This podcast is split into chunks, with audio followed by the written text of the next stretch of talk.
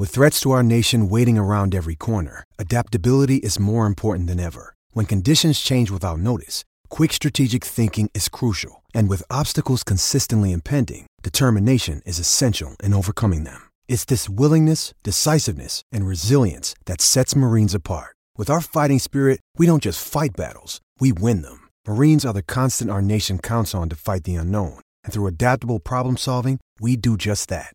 Learn more at marines.com. Well, Australia has sent a record 66 athletes to the World Athletics Championships in Budapest. The countdown to the 2024 Games is on. Nina Kennedy, well, she's got some golden plans for Paris, but Peter Bol's Championships return did make for another sad chapter in his tumultuous year, failing to get out of the 800 metre heats. But long-time sports administrator Danny Corcoran, well, he was the Chief Executive Officer of Athletics Australia for half a dozen years between 04 and 2010, and he's over there in Hungary. Danny, thanks a lot for your time. You're very welcome, Sam. I'm so excited to um, to speak to you and your listeners and uh, to come from this beautiful city of Budapest. Now, tell us what's it all been like? Can you paint the picture for us, Danny? What's the, the city been like? Has it got behind the championships? What what are the crowds been like? What's the level of competition been like? Absolutely.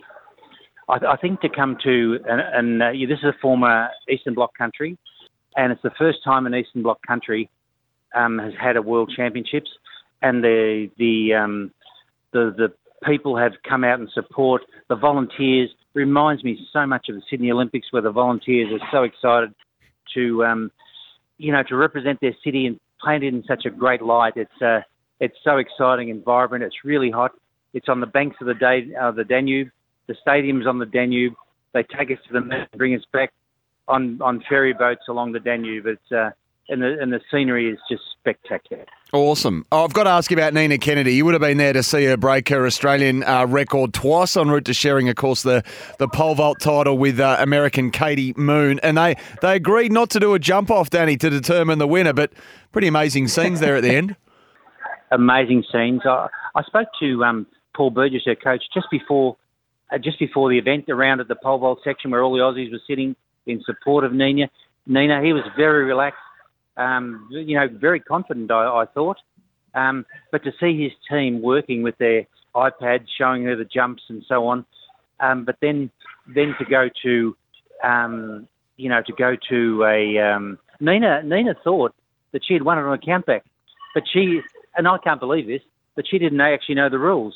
The new rules, which I think have been in place for nearly ten years, where it's your last height that counts, mm. and they were level on the last height. So then it goes for um, they're given the option of a jump off or take the gold medal each. And they took the gold medal. There's no silver. And um, I think they were both so relieved because it was so hot. And she was ecstatic. And I heard her speak today. Athletics Australia had a an afternoon tea, and Bruce McAvaney interviewed her. And she said, I didn't know the rules. I didn't be, have to be a jump off. um, but the jump off, probably, they can't make that height. It only goes in descending order. So there's all this controversy around, um, you know, whether you should fight to the death or you take the gold medal. I think the public, the public here loved the, um, and the the people in the stadium loved the fact that they um, um, split the gold medal and there was there was just such a great competition. It's a quirky ruling, isn't it, Danny? It's like because it's who should jump the highest, it not is. not who should jump the longest at, at you know descending height. That's right, exactly, exactly. And I think the personally, I'm in favour of the rule. Everyone I spoke to today, probably because an Aussie one, um, are all in favour of the rule. But we have we have read some um, some um, media speculation that they should fight to the death. Um, but I'm so pleased that Nina um, was able to, you know, share the gold medal. A gold medal is a gold medal, no matter um, you know, no matter what what happens. And you know, she goes into the record books now as a, an absolute Australian icon and world champion. Indeed, she does. Uh, World Championship gold medalist Kelsey Lee Barber. She's in the javelin final, Danny. So that's Saturday morning our time over here. I think she she snuck in by seven centimetres in the end. It was a close run thing. I think her her throw was maybe eight metres short of her personal best as well. And Mackenzie Little is in the final as well. I think, isn't she? We've got three in. We've got Mackenzie Little. Uh, we've got Chelsea Lee Barber, Kelsey Lee Barber, and Kathryn Mitchell, the veteran. Right. They're all three Aussies. But but Kelsey Lee Barber just scraped in as a, as a 15th or 16th qualifier, but we all know that she's a clutch performer. She can hit it. She can hit. She can hit the jab and produce something extraordinary. But, but Sam, probably the most amazing thing to me, Mackenzie Little, who is third qualifier, she will come back to Australia on Tuesday and she will turn up at Royal Sydney Yeah. North Shore Hospital as a doctor. Yeah, I saw that. It's an extraordinary story. Yeah. Yeah, and and she's throwing she's throwing brilliantly. So you know, athletics is, this athletics has thrown up some amazing things, and um, it's been an amazing championship so far. Yeah. So Eleanor Patterson, just casting forward, again, there is a lot to look forward to here. This is tonight our time. So when you wake up, uh, the qualifying rounds begin for the women's high jump as well. Exactly, the Leongatha girl down my way in Gippsland, where I grew up, and uh, uh, she she is the, the current world champion. We've got Nicola Olyslagers, who's the Olympic silver medalist. Two Aussies that'll that'll go tomorrow in the in the early rounds of the um, the high jump. So we're, we're really looking forward to that. It's a really tough schedule here. You you've got to get up early, go to the morning session, come then go back to the afternoon session. Um, but they do look after us here. They the um, the Budapest organising committee has looked after us so well. So we're looking forward to the, the high jump. We're looking forward to the men's pole vault as well with Kurtis Marschall. Um, you know, we've, we've got some fantastic opportunities for medals coming up in the next couple of days. Yeah. Joseph Deng, I'll, I better cover off uh, the scenes from today. Obviously, made his way through to the 800 metre semi final. He was said to be brave out there, Danny, today. Faded uh, in the end. I think he ultimately finished eighth, time of 1 minute 48 and 12 seconds. But, you know, his first showing since the 2018 Commonwealth Games. Yeah, really, really disappointing. I'm not sure what his tactics were. He went through in he went through in 50 seconds. He went through in 24 seconds for the 200. 50 seconds. He faded badly. I'm not sure what his tactics were. I don't want to criticise him in any shape or form. Um, these two lads, i- with Peter and um, and Joseph, fantastic young Australians, and um, you know I love what they do, but I just think he got his tactics wrong um, tonight, and so really a shame. What just obviously his uh, his colleague in the 800, Peter Bol, obviously was the biggest story of the year, Danny, in Australian athletics, the, the drug testing saga. You know, fourth at the Olympics 2020, the positive test in January, exonerated on August 1. It, it's been a disaster. And what did you make of his return to international competition? And, and I suppose the fact that uh, he's chosen to keep his own counsel uh, at the moment. Yeah, probably two things. Um, as it is qualified for Paris, um, so he's got back into some sort of form, which is a which is a real plus. But he's angry. He's really angry. He's really angry at um, um, Sports Integrity Australia, and he's really he's probably lumped Athletics Australia into that into that basket as well.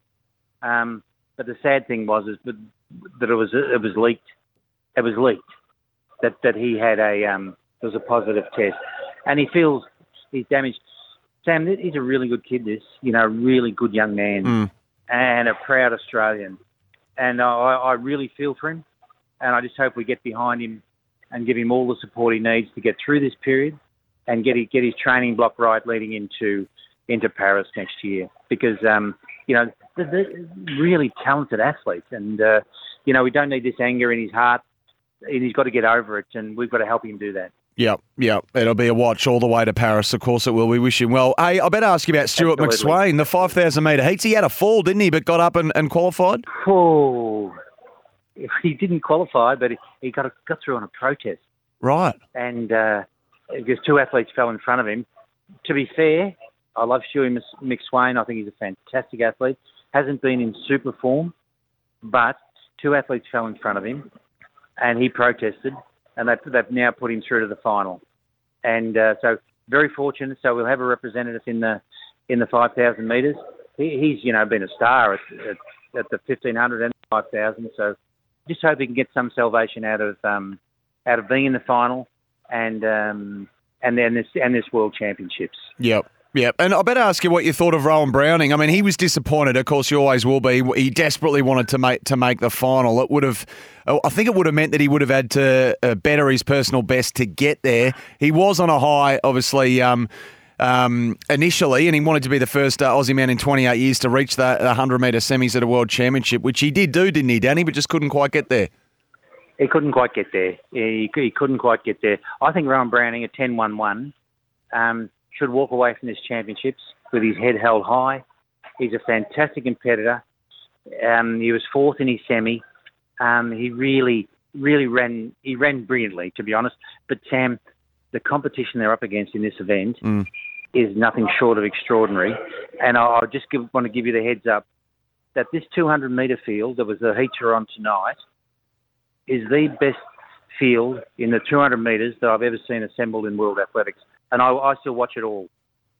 Yeah, so we just had the semis, didn't we, over there today with you, Danny? Yep, we did. We had the um, and they they were just fantastic.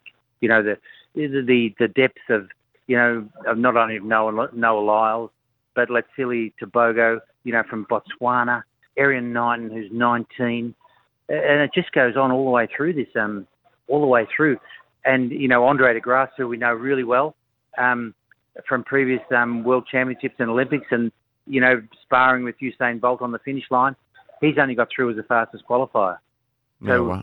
you know, we're looking really looking forward to that um, coming up, and um, let's let it all unfold the next day or so. Yeah, we're in for a real treat there, no doubt about it. Um, Actually, just before we let you go, there is so much happening, Danny. But the the men's fifteen hundred, we probably need to recap that as well. Josh Kerr tipping out the uh, the Norwegian star Jakob um, Ingebrigtsen. Ab- Absolutely, and Josh Kerr. Um, I mean, he ran a brilliant race. I think there was, and I can say this um, clearly. I think there was um, Jakob Ingebrigtsen he's 22. I think he's a very confident young man, but he he thought he could do it all. Mm. And um, Kerr ran a very clever race, and he ran past us with a lap to go, and um, I thought Ingebrigtsen can't win this. He's he's really tightened and struggling, yet he still held on. And uh, Seb Coe Sebco, I don't know what he said, but he whispered in Josh Josh Kerr's ear when he ran in with the gold medal. I think he might have said, "The medal's back where it belongs." and but I love Jakob. I, I love Jakob Ingebrigtsen. He got through in the 5,000 metres tonight, and we should really watch him closely because he will be out for some sort of retribution. Well, the level, as you say, Danny's been insanely high. We really appreciate you uh, staying up late over there in, in Budapest for us to, to bring us up to speed with it all. There certainly is a lot to look forward from an Aussie perspective, uh, both tonight, our time, and across the weekend. Uh, enjoy it all, Danny. Great to have you on. You're very welcome, Sam. Anytime, and um, let's enjoy it all, eh?